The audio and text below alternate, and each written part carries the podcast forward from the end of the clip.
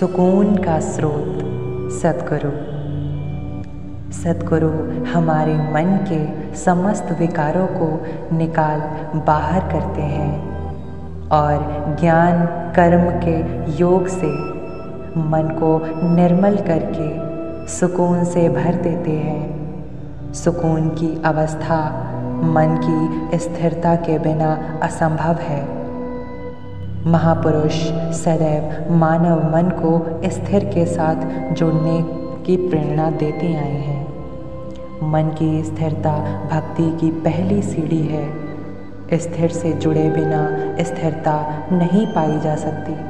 प्रभु परमात्मा सदा, सर्वदा से स्थिर है, अचल है, अडोल है। संसार तो डुलायमान है नस्वर है, क्षण भंगुर है।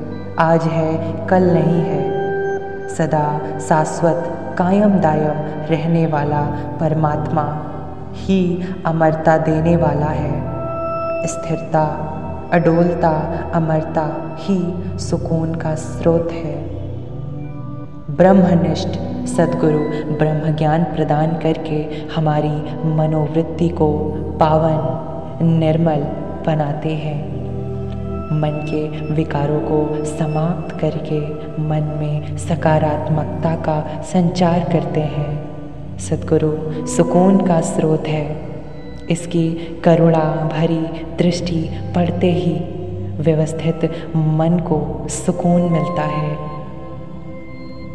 संसार की हर वस्तु अपने स्रोत की ओर गतिशील रहती है, जबकि स्रोत से बिछुड़कर अशांत महसूस करती है।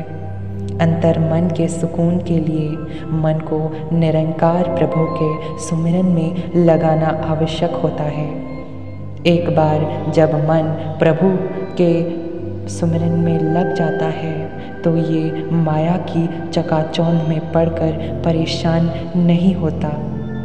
मन को सुकून मिलता ही है। सुकून के स्रोत सदगुरु के श्री चरणों में नतमस्तक होकर।